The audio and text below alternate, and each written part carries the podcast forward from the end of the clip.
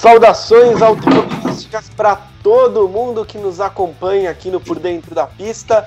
Meu nome é Lucas Couto e eu estou aqui com meu querido Nicola Ferreira para falarmos do GP Bahrein, que olha, foi um GP de tirar o fôlego com muita coisa maluca acontecendo. Seja bem-vindo, Nicola. Tudo bem, Couto? Tudo bem, ó, todos os nossos ouvintes? É... Bem emocionante, principalmente nas primeiras voltas que demoraram duas horas, as duas primeiras voltas, mas uma corrida que depois ficou muito boa no piloto intermediário, lá na frente foi uma corrida mais do mesmo, mas uma corrida, uma das boas corridas que tivemos esse ano. Olha, Nicola, é, infelizmente, né, nas primeiras voltas a emoção veio por conta de um susto que todos nós tivemos. Né? A corrida que foi vencida pelo Lewis Hamilton mais uma vez, o Max Verstappen foi o segundo colocado, anotou a volta mais rápida também, e o terceiro colocado foi o Alexander Albon, que ganhou, né? Herdou um terceiro lugar após o Sérgio Pérez ter problemas, abandonar a corrida por conta do motor que estourou. Só que antes disso, logo na primeira volta, o Roman Grosjean se acidentou de forma muito feia, muito preocupante. Ele tocou no, no Daniel Kvyat, escapou na reta, bateu no guardrail e o carro dele se dividiu ao meio, de tamanha força do, do impacto, pegou fogo. O Grosjean deu muita sorte de não ter desmaiado por conta do impacto, conseguiu sair ali dos destroços rapidamente, sofreu só uma fratura na costela, queimou a mão, o pé, mas está bem, só que a imagem foi impactante, né, Nicola? Cara, é que eu conto, a gente conversou ontem pelo via WhatsApp enquanto aconteceu o acidente, agora antes do programa. É muita sorte, cara. É um pouco inexplicável. É, é a segurança da Fórmula 1, né? Mas. Era por. O Roman Grosjean, uns 20 anos atrás, teria morrido nesse acidente. 20, ó. A gente conversou isso daí, com, eu daria 10. Sem o ele teria morrido. Eu, eu tô cada dia que passa, cada momento que passa, com mais certeza que a segurança do Halo, que ó, eu não vou mentir que tive minhas dúvidas no começo da. Quando ele foi, foi o primeiro imposto, mas hoje, cara, não dá para não defender a segurança que ele dá ao Halo, né? Mas o Roman Grosjean, um acidente em que, além de ele ter ficado acordado, que era a maior preocupação de todo mundo, é ele ter ficado ele ter desmaiado, tudo, foi a sorte que era na primeira volta. Então o safety car, tava, o safety car e o carro de segurança estavam atrás dele, né? Então, logo que teve a batida, já pararam. O médico da Fórmula 1 já foi correndo atrás. Uh, o Bahrein é considerado uma excelente pista em termos de segurança, mesmo que é uma coisa que o ponto a gente pode até conversar melhor sobre essa questão de não era para ter um guardrail só ali, era para ter um soft wall ou algum pneu ali protegendo, mas é uma pista considerada muito segura, muito preparada, então já vieram rapidamente os fiscais de pista apagar o incêndio e graças a Deus o Grosjean saiu bem, saiu apenas algumas poucas queimaduras. Eu imaginava. Eu quando ele saiu, eu imaginava que não ia ser tão feia a situação, porque ele conseguiu, ele estava de pé, tudo, mas muita sorte. O problema agora é que ele respirou muito gás carbônico, né? Que esse é o grande problema atualmente de carros que pegam fogo com essa tecnologia na Fórmula 1. Não, exatamente, né? O, o, Nicola, eu fiquei com a impressão, e a gente até conversou, de que o pior tinha acontecido, né? Porque quando ele bateu, demorou muito para a Fórmula 1 gerar as imagens do local do acidente.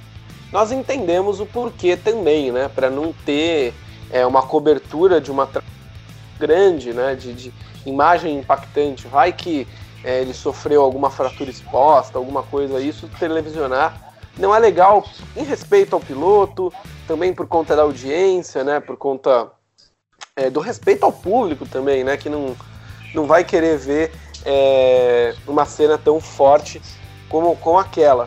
Mas pela demora, eu falei, cara, ou o Grosjean apagou, ali e, e não estão conseguindo reanimá-lo, ou ele apagou e está muito preso nas ferragens, ou o pior já aconteceu. Porque foi impactante, né? Aquela imagem aberta assim que a gente vê dele explodindo o carro no guardrail é impactante, mas graças a Deus um milagre aconteceu. Ontem nós vimos um Sim. milagre.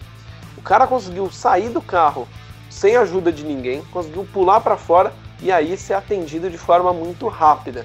E eu digo mais, viu, Nicola? Você vê as fotos é, pós-acidente, o ralo ficou intacto. O ralo salvou a vida do Roman Grosjean e ele até comentou via rede social que ele não era favorável ao ralo quando implementaram, né? Quando falaram, ó, oh, vamos fazer o ralo. Ele não, não gostou muito da ideia. Hoje acho que é o melhor amigo dele, ele vai dar um beijinho no ralo quando ele sair do hospital. E desejamos ao Grosjean né, a, a recuperação mais pronta possível, mais rápida possível. É claro que no próximo fim de semana ele não correrá, mas desejamos que ele fique bem e que os problemas, principalmente os problemas é, respiratórios que podem trazer esse acidente não sejam graves para o nosso querido Roman Grosjean. Não, ele, ele teria que pedir para é, quem cuida do autódromo de, de, do Bahrein, Sakir, o ralo para fazer um, um quadrar o ralo na parede da casa dele. Você entra na casa do Grosjean, teria que ter um ralo assim. O que me salvou, porque tava, é o que você falou, tava intacto. Não, as imagens são chocantes. O carro dividiu no meio. Quando eu vi o carro, quando eu vi a imagem do carro dividido ao meio, eu falei, cara, como esse cara sobreviveu a esse acidente? Não tem explicação, assim. Muita sorte, muita segurança, claro. A roupa ali que eles usam é, aguenta muito altas temperaturas, que ajuda muito o piloto a ter um pouquinho mais também de calma, né? Porque não é como, por exemplo, na época do Nick Lauda, que aquela hora, também que né, quando o Nick Lauda, o Grosjean tinha morrido na batida, mas é, tem toda essa proteção que ajuda muito o piloto. Não, se fosse um tempo, um tempos aí, algum tempo, cara, já era, né? Não sei se até há 10 anos, como você falou, se há 10 anos esse acidente tivesse acontecido, talvez o Grosjean não estivesse aqui para contar a história, né? Mas é. acho que a Fórmula 1, ela, a gente vai abordar melhor no segundo bloco, mas ela chegou a um nível de excelência de segurança, né? O Hamilton postou, o Hamilton entre aspas, né? Ah, o estagiário que cuida das redes sociais do Hamilton postou durante a prova uma mensagem enaltecendo a segurança da Fórmula 1, enaltecendo o ralo e desejando melhoras para o, o Roman Grosjean. E cara, eu, eu cheguei à seguinte conclusão, né? Mas ele falava também o seguinte: esse acidente lembra que ainda nós arriscamos nossas vidas praticando esse esporte. E aí eu chego à seguinte conclusão, cara: é perigoso? É. A segurança às vezes é tão grande que a gente acha que não é, né? Que, que tá tranquilo correr de Fórmula 1. Só que acidentes como esse lembram que os caras ainda arriscam a vida. Só que a Fórmula 1 tá transformando a categoria em algo muito seguro. Não é 100% seguro, porque nunca vai ser você misturar carro, velocidade, pista, disputa, nunca. Mas está muito seguro para você correr de Fórmula 1 hoje em dia. Ah, não, é. Com certeza a segurança é muito maior atualmente do que nos últimos anos. Mas vamos falar isso no segundo bloco, vamos contar algum, alguns momentos que fizeram a Fórmula 1 melhorar a sua segurança, né? Sim, olha, uma prova, Nicola. Aqui eu abri o, site da Fórmula 1 e eu gosto às vezes de contar um pouco dos nossos bastidores, né, das nossas vidas pessoais. Eu e Nicola somos amigos, é, estudamos na mesma faculdade, já trabalhamos juntos, enfim. Nós se conhecemos bem. E cara, eu comentava com o Nicola, né? Bicho, acordei aqui para ver a corrida, não fui votar ainda, tô esperando a corrida acabar e a corrida demorou quase 3 horas para acabar. O tempo exato dela foi de 2 horas, 59 minutos, 47 segundos, 515 milésimos. Esse foi o tempo né, que o Hamilton levou para cruzar. A interrupção foi gigantesca por conta do acidente do, do, do Roman Grosjean, que a gente precisa falar, né? Não destruiu só o carro dele, destruiu a pista. O guarda-reio ficou pela metade, ficou um rombo no guardrail ali que, que o carro ficou preso, né? Foi, foi bizarro. Mas sobre o resto da corrida, Nicola, o Hamilton ele chegou num lugar perigoso, sabia? Que é quando o piloto gosta de vencer e tem inteligência para vencer. Ele não usa tanto da velocidade mais, mas ele usa a inteligência. É aquele jogar, é, fazendo um paralelo com o futebol, o jogador que conhece os atalhos do campo, não, é, o Lewis Hamilton, é, ele consegue. Atualmente, o carro é tão dominante, ele está tão dominante, está tão bem psicologicamente, que ele vai controlando. Ele não precisa mais desgastar o carro, ele vai controlando. Então você viu que na toda a corrida ele manteve ele quatro. Claramente ele podia conseguir, ele podia ficar 10, 15 segundos do Verstappen sem, sem muito esforço. Mas ele foi lá, consistência, segurando, é, guardando os pneus, resguardando os pneus, ficando nas 4 segundos de frente do Verstappen, que ele sabia que o Verstappen dificilmente iria conseguir alcançá-lo. É... Mas é isso, é um momento perigoso, né? Agora o piloto, além de muito bom, além de ter um carro muito bom, é um cara que tem uma segurança total. Não, com certeza, né? E ele foi muito dominante, é... venceu a corrida, primeiro lugar incontestável. O segundo foi o Max Verstappen, que Nicola, não sei se você teve a mesma impressão que eu, mas que não conseguiu agredir o, o Lewis Hamilton, não conseguiu chegar perto e fez uma corrida inteligente também, né? Vou garantir aqui meu segundo lugar, uma volta mais rápida e e é isso, né? Não vou ser atrapalhado por ninguém, ninguém vai me ameaçar. Vou só passear com o carro aqui. Ah, não. O, o grandioso Max Verstappen, ele fez aquela corrida, cara, que é o que ele consegue, né? Que é volta mais rápida e ficar no pódio. Dificilmente ele tem que contar sempre com alguma estratégia diferente, algum erro da Mercedes que é... Cara, é, eu acho impressionante a Mercedes não erra um pit stop. Você vê todas as equipes, elas têm algum erro. Até mesmo ontem a Red Bull, que é famosa pelos seus pit stops rápidos de muita qualidade, deu uma erradinha no do álbum. A Mercedes, ela não erra em nada. Ela é a Mercedes, acho que ela chega antes toda a temporada. O Toto Wolff chama o Lewis Hamilton, chama o Valtteri Bottas, abre, uma, abre a planilha do Excel ali que eles têm a corrida, quais serão os pneus utilizados na corrida. Eu falo assim, ó, vamos no dado. Eles pegam um dado de 22 lados. Eles falam assim: vamos jogar aqui o dado. A corrida que sair aqui no dado vai ser a coisa que a gente vai fazer as coisas erradas. Depois a gente vai tudo certo. Mas tem que ter uma corrida que a gente vai fazer alguma merda. Que de resto, cara, é tipo, tudo perfeito. É tudo cronometradinho, a equipe não erra no pit stop, o carro vai bem. É impressionante.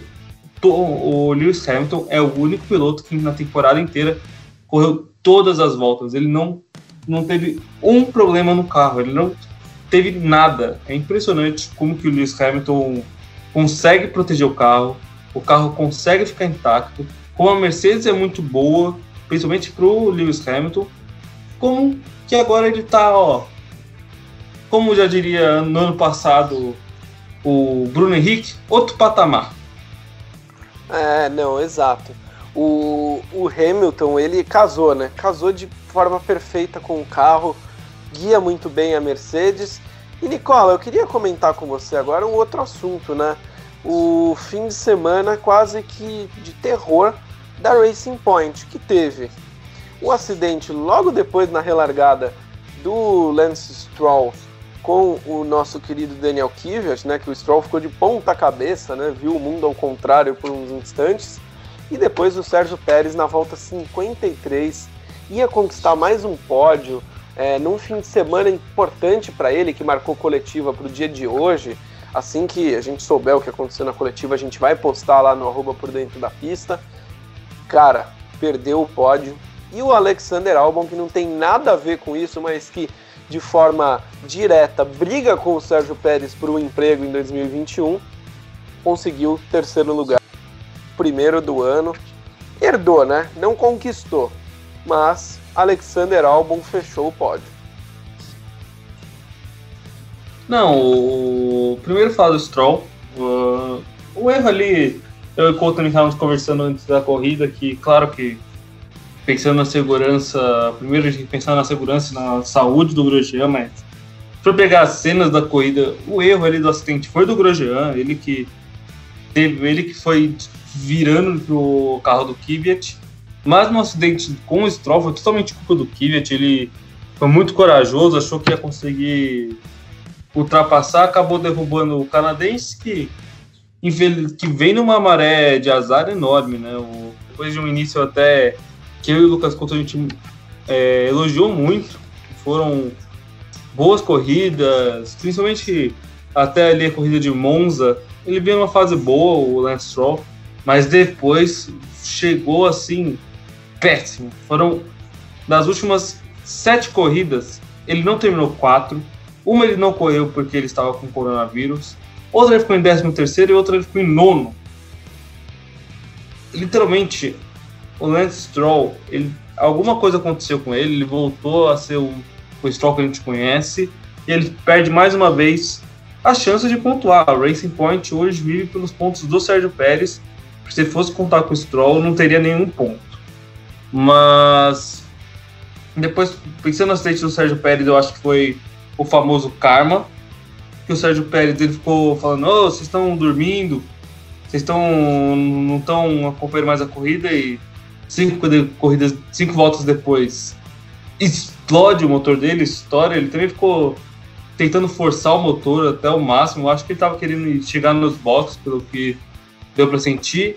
Algo que foi meio triste, porque foi triste primeiro que o carro dele estourou o motor dele, que é um piloto que eu gosto, um piloto que estava fazendo uma boa corrida. Mas foi triste porque se tivesse conseguido umas quatro voltas antes, provavelmente teria tido uma relargada que teria sido provavelmente bem emocionante, então não falo na primeira nem em segundo lugar, mas teria sido uma coisa, uma maior novidade para a corrida. E em relação a essa relação, em relação a essa relação, uma boa, é, entre Sérgio Pérez e, e Alexander Albon, é, o Albon conseguiu herdar essa posição do, do Pérez, o Pérez que deve, eu acredito que deve anunciar que vai ter um ano sabático, eu tô cada dia que passa com a certeza de que a Red Bull vai mesmo pro álbum do ano que vem. Dificilmente ela vai apostar no Huckenberg. Então, Sérgio Pérez provavelmente estará fazendo nas próximas duas corridas. Por enquanto, suas últimas duas na Fórmula 1. Não, é, infelizmente, né, Nicola, porque o, o Sérgio Pérez é um piloto muito bom que não teve uma chance ainda eu acho que para mostrar o seu potencial pleno este ano está sendo importante, porque a Racing Point vem aí como o grupo B da Fórmula 1 liderando esse grupo, né, liderando esse pelotão, e o Pérez vem fazendo ótimas corridas. Mas eu acho muito difícil ele ser anunciado pela Racing, é, pela Racing Point, não, né, pela Red Bull. O Toto, o Toto Wolff, não, o Christian Horner, meu Deus, eu estou confuso, Nicola Ferreira. O Christian Horner disse né, que segue monitorando o, o Sérgio Pérez, mas eu acho difícil. De qualquer forma, nas nossas redes sociais postaremos, né, assim que a notícia chegar, qual é o futuro do Checo Pérez. Nico, agora a gente pode falar um pouquinho, acho que sobre um geral da corrida. Uma corrida muito interessante no pelotão intermediário, né? Muitas ultrapassagens, é... uma corrida muito, muito bacana. Depois a gente vai comentar melhor sobre o, do Carlos Sainz, né? Eu gostei muito do Carlos Sainz nesta corrida. E até para a gente já começar a entrar nessas discussões, Nicola, para você, equipe e piloto do fim de semana. Olha, eu vou dar para equipe e piloto do final de semana para a mesma equipe para o piloto da, dessa equipe, que é o Carlos Sainz, como você mesmo falou. Saiu em 15, conseguiu subir 10 posições. O Carlos Sainz sempre está fazendo, tá fazendo nessa temporada uma excelente temporada. É, são muito, é, fora é, cinco corridas, ele sempre esteve pontuando. Então, para um piloto que era considerado um piloto não tão bom, assim, que as pessoas olhavam com receio, estava se provando um piloto muito bom, que consegue entregar e que consegue voltar, pegar finais de semana ruins e co consegue resultados. Eu acho fundamental, achei muito importante essa, esse quinto lugar do Carlos Sainz. E claro que a equipe do final de semana é a McLaren, que com as pontuações de Lando Norris em quarto Carlos Sainz em quinto, e com a, os problemas da Racing Point no final da corrida, ultrapassou a Racing Point, é a terceira colocada hoje no Mundial de Construtores. É uma notícia, sim, para nós amantes da Fórmula 1, super legal ver a McLaren, claro, que ainda está muito longe de brigar com a Mercedes e Red Bull, mas voltando a figurar entre as três primeiras ali, né? É, a McLaren que viveu tempos difíceis nos últimos anos e que volta a ser uma equipe competitiva. Eu gosto, gosto muito da McLaren, assim, como que a equipe se remodelou, como que ela está se reformulando para voltar a ser uma equipe competitiva. E acho que ano que vem, com a chegada do Daniel Ricciardo, que é um piloto que eu considero melhor que o Carlos Sainz, com a chegada, com a mudança de motor para a McLaren Mercedes, e com o Lando Norris ganhando um pouco mais de experiência, que é o que falta, eu acho, no Lando. O Lando, para mim, não é o melhor dessa nova geração. Para mim, ele está um pouco atrás do Charles Leclerc e do George Russell, para mim são dois melhores da geração. Mas o Lando tem um potencial, ele é um bom piloto. Eu acho que a McLaren tem tudo para nos próximos anos ficar muito mais forte. Eu tenho uma. Uma. Uma. Talvez impressão que a partir de 2022 a McLaren com a mudança de regulamento, vai estar muito forte e vai voltar a brigar por título na Fórmula 1. É, Nicola, eu acho que a McLaren ela vem dando né, passos largos aí para voltar a ser protagonista. Um projeto bem interessante é, que o pessoal está fazendo lá. O meu voto para a equipe do fim de semana, eu serei um pouco piegas, mas confesso que estou ainda um pouco chocado. Né? Quem acompanhou a corrida viu que o piloto do dia eleito pelos torcedores foi o Roman Grosjean, né? Não pela atuação na pista, mas pelo por ter conseguido, né, sobreviver ali. Foi uma história bonita. Mas a equipe do, do fim de semana eu vou dar para a equipe médica, viu, do, do GP de Sakiri e do pessoal da Fórmula 1, porque fizeram um ótimo trabalho. Pois seria uma forma muito ruim de acabar o ano né, de, de qualquer forma, perder um piloto daquela forma. Então, para eles vai o meu voto, mas o piloto do dia vai para Lando Norris. Não darei para o Carlos Sainz, mas darei para o Lando Norris, que teve um começo de, de prova complicado, né, nos toques ali que todo mundo deu no comecinho, e conseguiu levar o carro ali para a quarta colocação. Foi muito bem o Lando Norris, que ano que vem só tende a evoluir, tendo Daniel Ricciardo ao seu lado como companheiro de equipe. Nico, e agora? É, o, pô, eu só vou Opa. fazer um, um, outro destaque, que é um piloto que acabou tendo uma corrida consistente, mas que, por sorte mesmo, que a gente até mencionou, pode ser considerado um piloto pessoal para ele mesmo, um final de semana bom para o que ele almeja, é o álbum. Conseguir essa terceira posição, ele ficou ali sempre em quarto, nunca foi muito ameaçado pelo Lando Norris, é, mas foi uma corrida muito boa para o Albon ficar na Red Bull, né? Ele precisava de um resultado bom, assim, de chegar num pódio é, nessas últimas três, tempo, três corridas para ver se garante essa vaga na, na equipe, porque eu tenho a impressão que se o Albon não ficar, ele não fica na Fórmula 1. Eu, eu acho que a AlphaTauri vai de Pierre Gasly e Yuki Tsunoda no ano que vem, então ele precisa dessa, de bons resultados. Eu acho que ele percebeu que tem essa necessidade. Eu quero ver na próxima corrida, porque é uma corrida que o próprio Max Verstappen falou que não é boa para os carros da Red Bull, né? Não, exato, né? Ele conseguiu, entre aspas, se garantir. Eu confesso que eu não continuaria com ele na Red Bull. Ele é muito abaixo, muito fraco para conseguir ser um segundo piloto da Red Bull.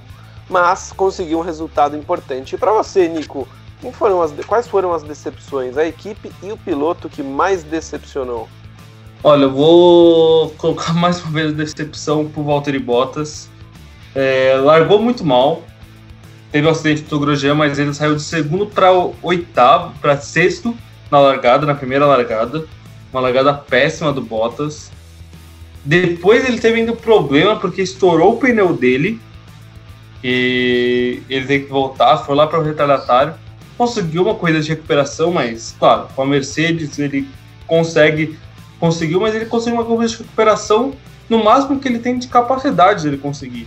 O Lewis Hamilton, se você der essa mesma coisa para o Lewis Hamilton, eu não duvido que ele chegava no pódio.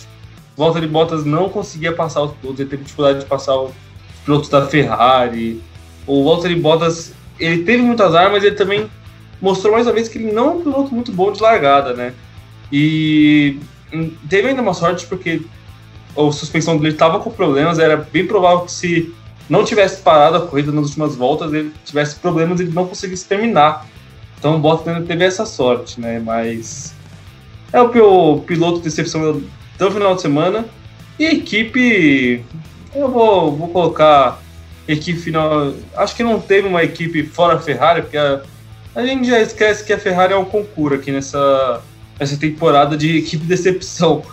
Mas eu vou, vou colocar um pouco de equipe decepção. A equipe. Vai a equipe da Racing Point com o Sérgio Pérez, com o Lance Stroll. Eu estava esperando bastante dessa deles. Claro que o problema do Stroll não foi culpa deles, mas o do Pérez sim. Então, Racing Point, equipe decepção. Olha, Nicola, até para a gente fechar o primeiro bloco, eu vou dizer o seguinte: assino embaixo o que o relator falou, porque esses são os meus votos com as exatas palavras. Eu acho que não teve é, ninguém mais que pôde. É, como eu posso dizer? Não teve um, quem mais decepcionou do que exatamente o que tu disse, meu amigo. Eu acho que o prêmio mais do que justo para esses caras. E aí, vamos passar para o segundo bloco, Nico? Vamos passar porque agora a gente vai falar sobre a, um pouco mais sobre a segurança da Fórmula 1. Então é isso, voltamos já já.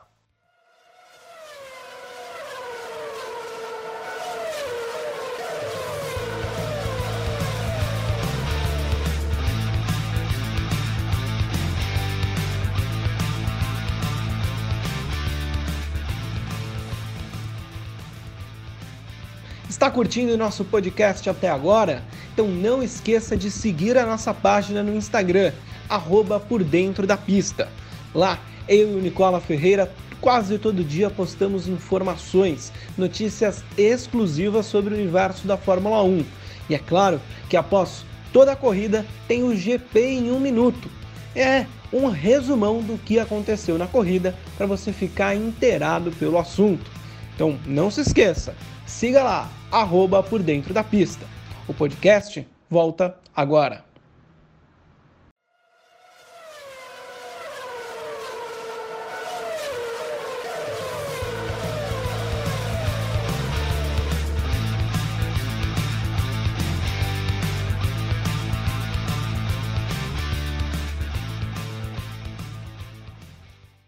Muito bem, estamos de volta aqui no segundo bloco do nosso Por Dentro da Pista. Não se esqueça de seguir o nosso Instagram, arroba por dentro da pista. 2021 teremos algumas novidades bem legais para você que nos acompanha. E é o seguinte, Nicola, o Roman Grosjean, como a gente já falou, como todo mundo já está careca de saber, nasceu de novo ontem ao bater lá em, no Bahrein. Só que é o seguinte, né, meu querido? Se fosse alguns anos, há alguns anos ele estaria morto porque foi uma pancada forte, o carro pegou fogo, o carro se dividiu no meio e ele saiu andando. Se fosse, acho que em 2010, ele não teria essa sorte. Ou melhor, a Fórmula 1 não teria as condições necessárias para segurar a vida do piloto. É, a Fórmula 1, todo, toda é, empresa ou todo lugar que vive de altos riscos trabalha aprendendo com os erros. Então, eu, eu sou um amante de, de aviação e acompanho um canal que se chama Canal Aviões e Músicas, que é um engenheiro. Saudações, de... saudações aeronáuticas, tudo bem com vocês? Tudo bem. Eu o Lito... adoro o Lito. o Lito ele é um engenheiro de aeronaves, é um mecânico de aeronaves é, do aeroporto de Guarulhos, que ele faz um canal que ele explica acidentes, ele explica é, questões da aviação e ele sempre fala dentro do, do programa quando ele fala de acidentes. Por que, que é seguro hoje voar de avião? Porque muitos acidentes já aconteceram e as, e as pessoas aprendem com os acidentes. Tem que aprender com os acidentes. Infelizmente, aprende com a perda de, de vidas, mas só dessa forma a gente consegue melhorar e aprender e ver coisas novas que podem melhorar. Então, hoje, é, a minha namorada vive em Brasília e eu vivo em São Paulo. Então eu vivo, todo mês eu tô pegando avião. E eu tinha um pouco de medo de avião. Por que eu comecei a assistir o canal Aviões e Músicas? Para perder um pouco desse medo de avião, porque eu sabia que minha vida ia ficar um pouco essa ponte aérea São Paulo-Brasília, né? Então, e hoje, por, por, exemplo, tem uma turbulência, eu sei que dificilmente uma turbulência vai derrubar um avião. Porque eu vi o canal, ele, ele explica que há um, todo um treinamento, e fica mais tranquilo. E é o que acontece com a Fórmula 1. A Fórmula 1 sempre aprende com os acidentes. É, aprendeu com o acidente do Senna em 94, depois melhorou muito a, a segurança é, depois do acidente do Ayrton Senna. Melhorou com o acidente do com o acidente do Schumacher. E eu acho que a última grande novidade que teve de segurança assim na Fórmula 1 foi depois da morte do Jules Bianchi, porque depois dela veio é, colocaram o safety car virtual que ajuda bastante. Depois de alguns anos veio o ralo. Então a Fórmula 1 sempre vai aprendendo com com, as com os acidentes, com infelizmente algumas mortes, como melhorar e como deixar a seguro, mais seguro, porque é uma, é uma coisa de risco. O próprio Hamilton falou assim: toda vez que ele entra naquele carro, ele sabe que ele está assumindo um risco de vida, mas que hoje é muito mais seguro, muito mais é, protegido o piloto. A gente acha que o piloto está ali é, totalmente sem proteção, não. Ele tem um cinto de segurança muito forte. O macacão aguenta altas temperaturas. O Santo Antônio, o ralo, aguentam fortes pancadas. Até mesmo o treinamento para o piloto sair. Então, o Luciano Burti na transmissão mencionou que tudo bem que é uma vez na, na temporada, mas eles têm o um treinamento para como sair o mais rápido possível do carro, né? E tudo isso para tentar fazer a Fórmula 1 ficar mais segura e proteger os pilotos, que, claro, são os grandes rostos e grandes faces da categoria. Não, com certeza, né, Nico? É, gostei da sua citação ao nosso querido Lito, que é palmeirense, né? Assim como nós. Tem um canal maravilhoso lá no, no YouTube, podcast também, adora Aviões e Músicas. E foi mais ou menos o mesmo motivo que eu comecei a assistir. E sim, a Fórmula 1 segue né, o que a aviação segue, é de aprender com acidentes. Acidentes como o do Grosjean, não me entendam mal, né? pensem no que eu vou falar. Mas acidentes como o do Grosjean ontem são excelentes para a Fórmula 1. Porque o piloto não morreu, o piloto não sofreu nenhuma, é, nenhuma complicação, mas vai ensinar bastante para a categoria como evitar e como tratar acidentes parecidos. Ou seja, uma coisa ruim vai desencadear muitas coisas boas, porque o mesmo erro não vai se repetir. A Fórmula 1 vai conseguir é, se, se precaver, já ver né, o que está acontecendo é, desse, desse tipo de, de, de, barreira protetora naquele tipo, naquele local de pista e tudo mais. Ou seja, vai aprender com os erros, vai aprender com a fatalidade, né? não, né? com o acidente. Então é muito importante a gente pensar isso que a Fórmula 1 está sim se transformando em uma coisa muito segura e que hoje o mundo também, Nicola, é, como ao contrário de antigamente, não permite mais uma categoria ser tão letal. Porque né, um piloto morre a cada quase que fim de semana, como acontecia antes. Ninguém mais vai assistir, ninguém mais vai, investir numa categoria que não preza pela segurança de seus pilotos. Sim. É, até mesmo o, a, o Rod Brown, que é hoje o diretor técnico da Fórmula 1, já prometeu que vai ter uma forte investigação para entender e para entender e aprender com isso, né? O que, que eu acabei de falar e você também mencionou, né? A Fórmula 1 a, acontece e ela aprende, que é o que a gente é o que a gente acha que a gente tem que até fazer na nossa vida, né? A gente tem que aprender com os nossos erros. E a Fórmula 1 faz isso pelos acidentes que acontecem. Então ela aprende vendo Pô, o, Julius Bianchi, o acidente do Julius Bianchi acho que é a grande prova disso. O acidente do Julius Bianchi. Em todos, o, tava numa chuva. A bandeira amarela, é, às vezes, não dá para enxergar, porque dependendo da posição que ela está. É, até foi uma crítica que a gente fez nessa, temporada em Monza, do, daquela bandeirada amarela que deram pro, pro Hamilton, pro Hamilton, que puniu ele. Cara, como você vai estar tá fazendo para a parabólica que a 200 km por hora, fazendo uma curva muito rápida, você vai ter que enxergar uma bandeira amarela ali no final. É bem difícil. Então, isso aconteceu com o Jules Bianchi, estava chovendo, a bandeira amarela não dava para ver direito, tinha um caminhão no meio da pista de quase e aconteceu o acidente. Infelizmente, o ralo provavelmente tinha salvado a vida do, do Jules Bianchi, que era um talento gigantesco, mesmo mais é aprendizado. Então, por exemplo, uma coisa que eu acho que a Fórmula 1 tem que aprender com, essa, com essas últimas duas corridas, cara, é uma coisa que eu acho que a Fórmula 1 tem que ficar de olho.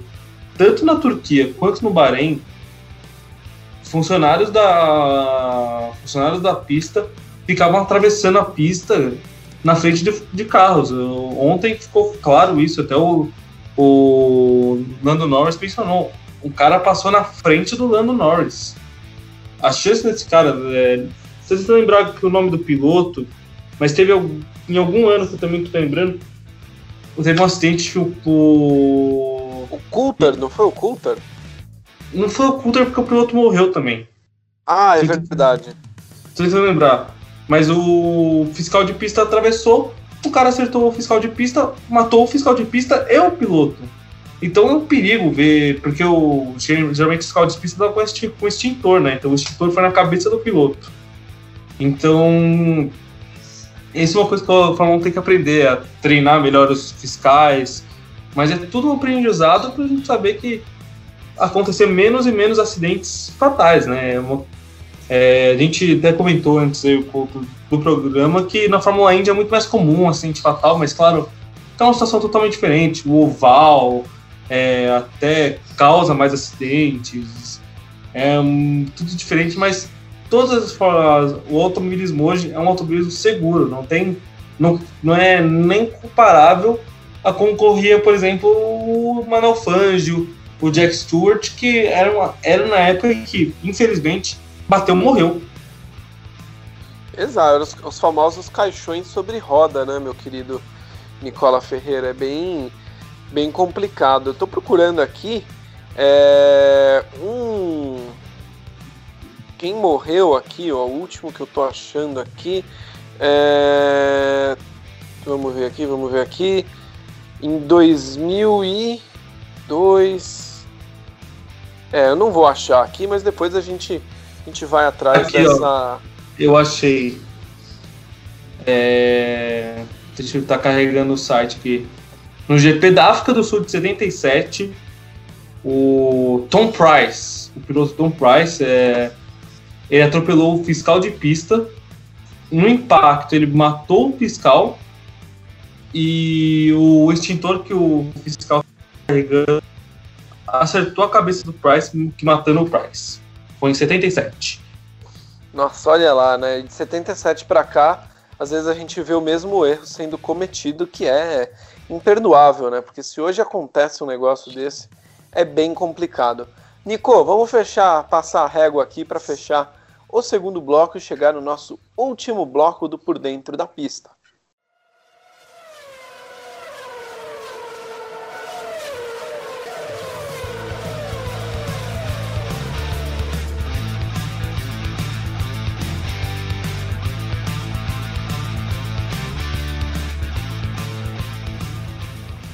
É, eu tô vendo que você está curtindo o nosso podcast, então faça o seguinte: compartilhe com todos os seus amigos, comente nos nossos posts e ajude esse projeto de mídia independente a crescer. Lembrem, siga arroba por dentro da pista. Voltamos já!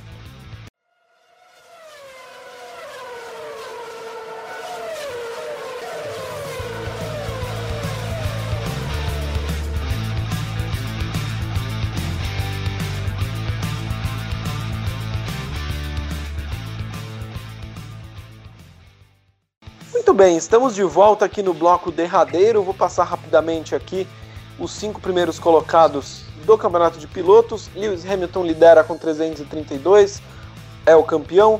Valtteri Bottas é o segundo com 201, Max Verstappen é o terceiro com 189, o quarto Daniel Ricciardo com 102 e o Sérgio Pérez é o quinto com 100 pontos. Mercedes, campeã do Mundial de Construtores, 533 pontos.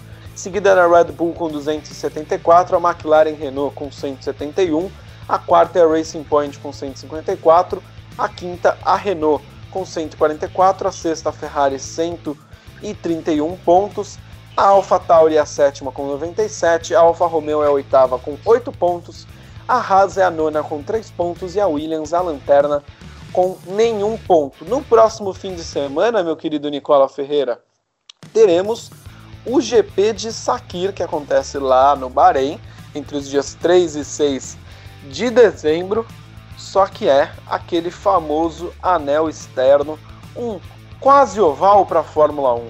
Esse vai ser engraçadinho de assistir, Nicola. Não, esse vai ser bem curioso de assistir. É, todo mundo animado. Provavelmente teremos voltas abaixo de um, de um minuto, de um minuto de, de um minuto. Estou imaginando 58 segundos, 59. Vai ser bem interessante porque os pilotos vão se encontrar muito rápido durante a corrida. Então vai ser um, uma loucura, um pouco uma loucura. É bem provável que seja uma corrida com grande força dos carros da, do motor Mercedes, né, por conta das retas. Provavelmente vai ser uma corrida decepcionante da Ferrari, que promete mais, um, mais uma corrida vergonhosa. Mas eu acho que para nós brasileiros, o grande destaque da GP do Sakiro vai ser o Pedro Fittipaldi, que hoje de manhã, Pedro Fittipaldi, neto do Emerson, é, que é o atual piloto reserva do da raça, foi anunciado que vai substituir o, o Roman Grosjean no GP de Sakiro e de Abu Dhabi. Então, voltaremos depois de três anos a ter um piloto brasileiro guiando a Fórmula 1, mesmo que apenas por duas corridas, mas muito legal o Pietro, que vai ser o quarto Fittipaldi a correr na Fórmula 1. E olha, Nicola, só para passar umas informações aí sobre o GP de Sakir, 87 voltas, né? Porque assim como o Nicola disse, abaixo de um minuto, um quase oval, vai lembrar bastante as corridas de Indy que eu tô com uma saudade de assistir. Confesso que não tive tempo de assistir esse ano, só vi as 500 milhas. Vai ser extremamente divertido e é claro que na próxima semana, no dia após o GP, estaremos aqui com mais um por dentro da pista. Meu querido Nicola, antes da gente se despedir é, e passar também a dica cultural para o pessoal, eu quero aqui, como eu e você, é, dois caras apaixonados por esporte de uma maneira geral, e além do automobilismo pelo futebol. E além de tudo isso, temos mais outra coisa em comum, que somos apaixonados pela Argentina, pela cultura argentina. Eu quero dedicar esse podcast aqui à memória de El Dios, Diego Armando Maradona, que nos deixou essa semana. Acho que foi uma perda inestimável para o esporte. Gostaria de dedicar à memória de Diego Maradona esse nosso podcast, nossa singela homenagem. É, falar umas parabéns agora sobre isso, Couto. É, você até me pegou um pouco de surpresa, que eu não imaginava isso. É, o Couto sabe, e para quem não sabe, eu tenho. O Couto falou que somos amantes, eu tenho uma, uma ligação muito especial com a Argentina. Eu gosto muito, sempre, desde pequeno, sempre tive uma paixão pela Argentina, por tudo, todo o futebol, toda a cultura da Argentina, tudo que envolve. Que na, o, o dia da morte do do Dom Diego foi um dia complicado, foi um dia bem triste. E assim, demorou, até agora eu tô meio anestesiado. É, eu não tô acreditando que é, El Dios partiu, mas infelizmente todas as, todas as percalços que ele teve na vida tiveram a consequência, mas lembrar sempre do do uh, Dom Diego Armando Maradona como um cara que trouxe alegria pro povo, um cara que saiu da Vidia Fiorito, saiu da pobreza, da grande pobreza da Argentina, é, conseguiu ajudar a família, principalmente um cara que foi pro Napoli, conseguiu se transformar uma cidade que até hoje é alvo de preconceito é, racial, preconceito de classe por conta do norte.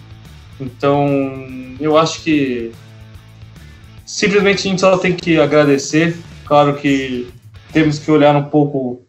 Tem sempre que não podemos esquecer dos erros que Dom Diego Armando Maradona fez, mas é como o Eduardo Galeano já disse, é o mais é o mais humano dos deuses. Então, só mandar um hasta sempre Diego que sempre vai estar nos nossos corações e sempre vai, sempre que a gente estiver triste, dá para ver aquele vídeo dele, dele aquecendo pelo Napoli.